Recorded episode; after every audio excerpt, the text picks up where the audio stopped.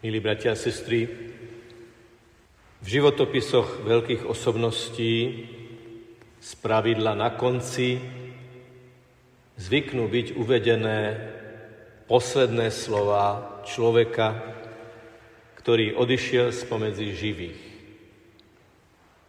A keď niekto zomrie a nie je to o ňom známe, tak historici sa predsa len snažia dopátrať, čo povedal ako posledné.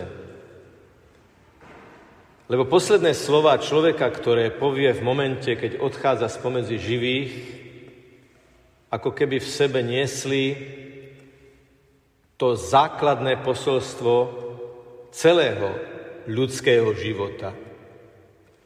To, čo človek povie ako posledné, spravidla v krízovej situácii agónie, zomierania, je to, čo človek hovorí ako jadro svojej existencie. Keď už padajú všetky ohľady a vyjadrí sa to, čo je úplným základným fundamentom a jadrom dožitého života.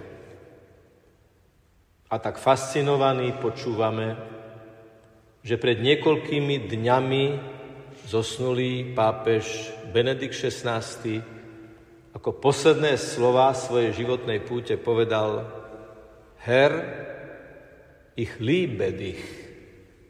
Pane, mám ťa rád.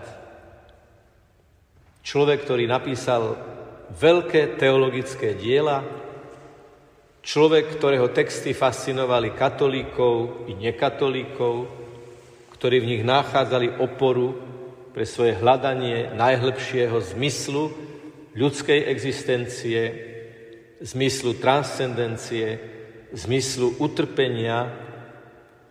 Tento muž, Jozef Ratzinger, kardinál a potom pápež Benedikt XVI, skumuloval celý svoj život do tejto fascinujúcej a nádhernej vety Pane, mám ťa rád. Tento výrok má tri základné dimenzie. Tá prvá dimenzia je minulosť. Celý prežitý život. Všetko, čo robil, čo písal, čo rozhodoval, bolo preniknuté láskou k Ježišovi. A pre nás, ktorí tu sedíme ako živí a vnímajúci, je to pozvanie. Hovorte často Ježišovi, ani nie tak slovami, deklaráciami, vyhláseniami, ale životom v každodenných jednotlivých chvíľach Pane, mám ťa rád. Je to veta hlboko osobná, emocionálna a predsa veľmi hlboko teologická, pretože teológia nie je nič iné ako slovo o Bohu. A čo môže byť krajšie slovo o Bohu, ako povedať Božiemu synovi Ježišovi Kristovi, Pane, mám ťa rád. Druhou dimenziou tohto vyjadrenia, týchto posledných slov, je práve tá chvíľa, keď odznievajú. Keď človek cíti, že stráca úplne všetko. Stráca telo, stráca svet, stráca ľudské kontakty a vtedy sa človek nechytá slamky, nie. Vtedy sa človek chytá toho, čo je najpodstatnejšie a čo je zmyslom celého života a to je láska a jej najlepší zdroj. A povedať najlepšiemu zdroju lásky Ježišovi, mám ťa rád, tá chvíľa je sveta. Tá chvíľa je stretnutie zeme s nebom. Tá chvíľa je zároveň chvíľou zomierania a zároveň predchuťou, chvíľou zmrtvých stania pre väčší život. A to je tá tretia dimenzia týchto slov, ktoré sa týkajú budúcnosti. Lebo keď poviem Ježišovi, pane, mám ťa rád, a on je z mŕtvych stali, víťazný, účinný Boží syn, ktorý vystúpil na nebesia, ktorý nám zoslal Svetého Ducha, tak tieto slova sú mostom do väčšného svetla. Mostom do svetla Ježiša Krista. Svetlo väčšie nech im svieti. Priznám sa, že som sa chvel, keď som dnes videl na obrazovke mŕtve telo Benedikta XVI, ako ho vynášajú z kaplnky v tom priestore, ktorý obýval a niesli ho von smerom k bazilike svätého Petra. Jedna vec je o tom počuť, jedna vec je o tom čítať, jedna vec je o tom si to predstavovať po prach znesiteľnosti vlastnej fantázie a druhá vec je to vidieť na vlastné oči. A pritom si uvedomiť tieto slova.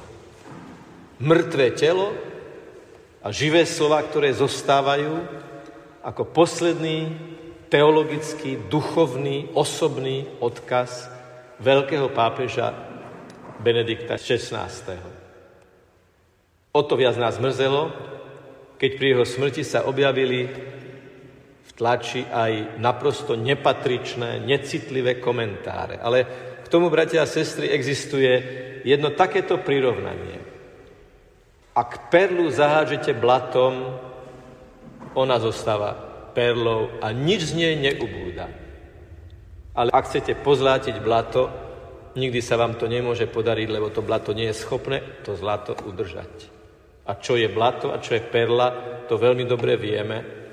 A preto ani nás, ani nikoho nesmie vôbec pohoršiť, keď niekto svoju duchovnú chudobu zatiaľ prejavuje takýmto spôsobom.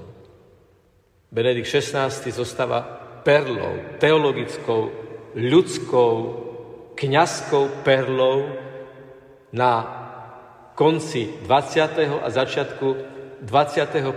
storočia. A viete, kedy nám Benedikt XVI možno povedal najviac? Keď v tichu, v odovzdanosti dožíval svoju starobu.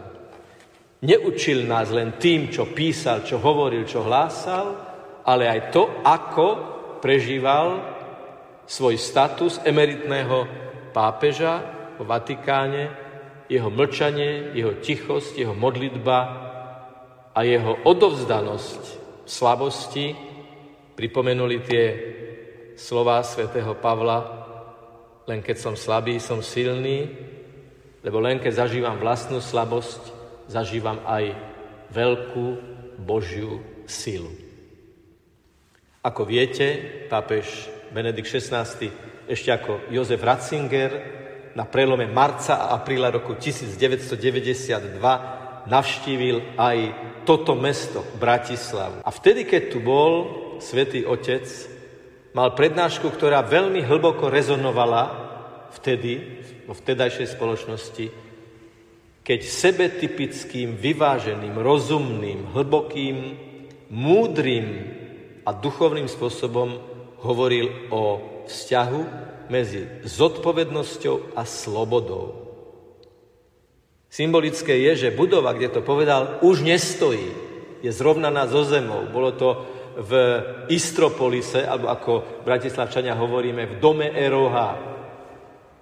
V dome odborov postavenom komunistami tesne po 90. roku jeden z najvyšších predstaviteľov Svetej stolice povedal slova o zodpovednosti a slobode, o demokracii a zodpovednosti každého človeka budova už nestojí. To materiálne sa už nedá navštíviť, ale to duchovné, to jadrné zostáva a my dodnes z toho nádherného textu čerpáme. Príjmime do hĺbky nášho srdca slova pápeža Benedikta XVI. Pane, mám ťa rád, ako rezume jeho života. Pane, mám ťa rád, všetko, čo som robil, som robil preto, že ťa mám rád a nech toto, že ťa mám rád, je mostom do väčšnej lásky, bez napätia času, bez napätia priestoru, v kráľovstve a v spoločenstve tvojich vyvolených. Skúsme túto vetu dnes my od Benedikta prijať ako krátku, intenzívnu, tú tzv. strelnú alebo situačnú modlitbu, vždy keď povieme Ježišovi, Pane, mám ťa rád, to hovorí aj duchovní otcovia, toto povedať Ježišovi z úprimného srdca, možno aj uprostred krízy, prináša obrovské duchovné dobrodenie pre každého jedného človeka. Povedzme teda pánu Ježišovi, že ho máme radi tým, že sa budeme v ďalších modlitbách sústrediť, že príjmeme Eucharistiu a po nej mu vyznáme lásku, keď príde do nášho srdca a potom, keď vyjdeme z chrámu, po bohoslužbe slova a po bohoslužbe obety, ľudia, ktorí nás stretnú, budú cítiť, koho sme stretli, koho máme radi a kto riadi kroky nášho života tak, ako ich riadil v živote Jozefa Ratzingera, pápeža Benedikta XVI. Nech je pochválený Pán Ježiš Kristus.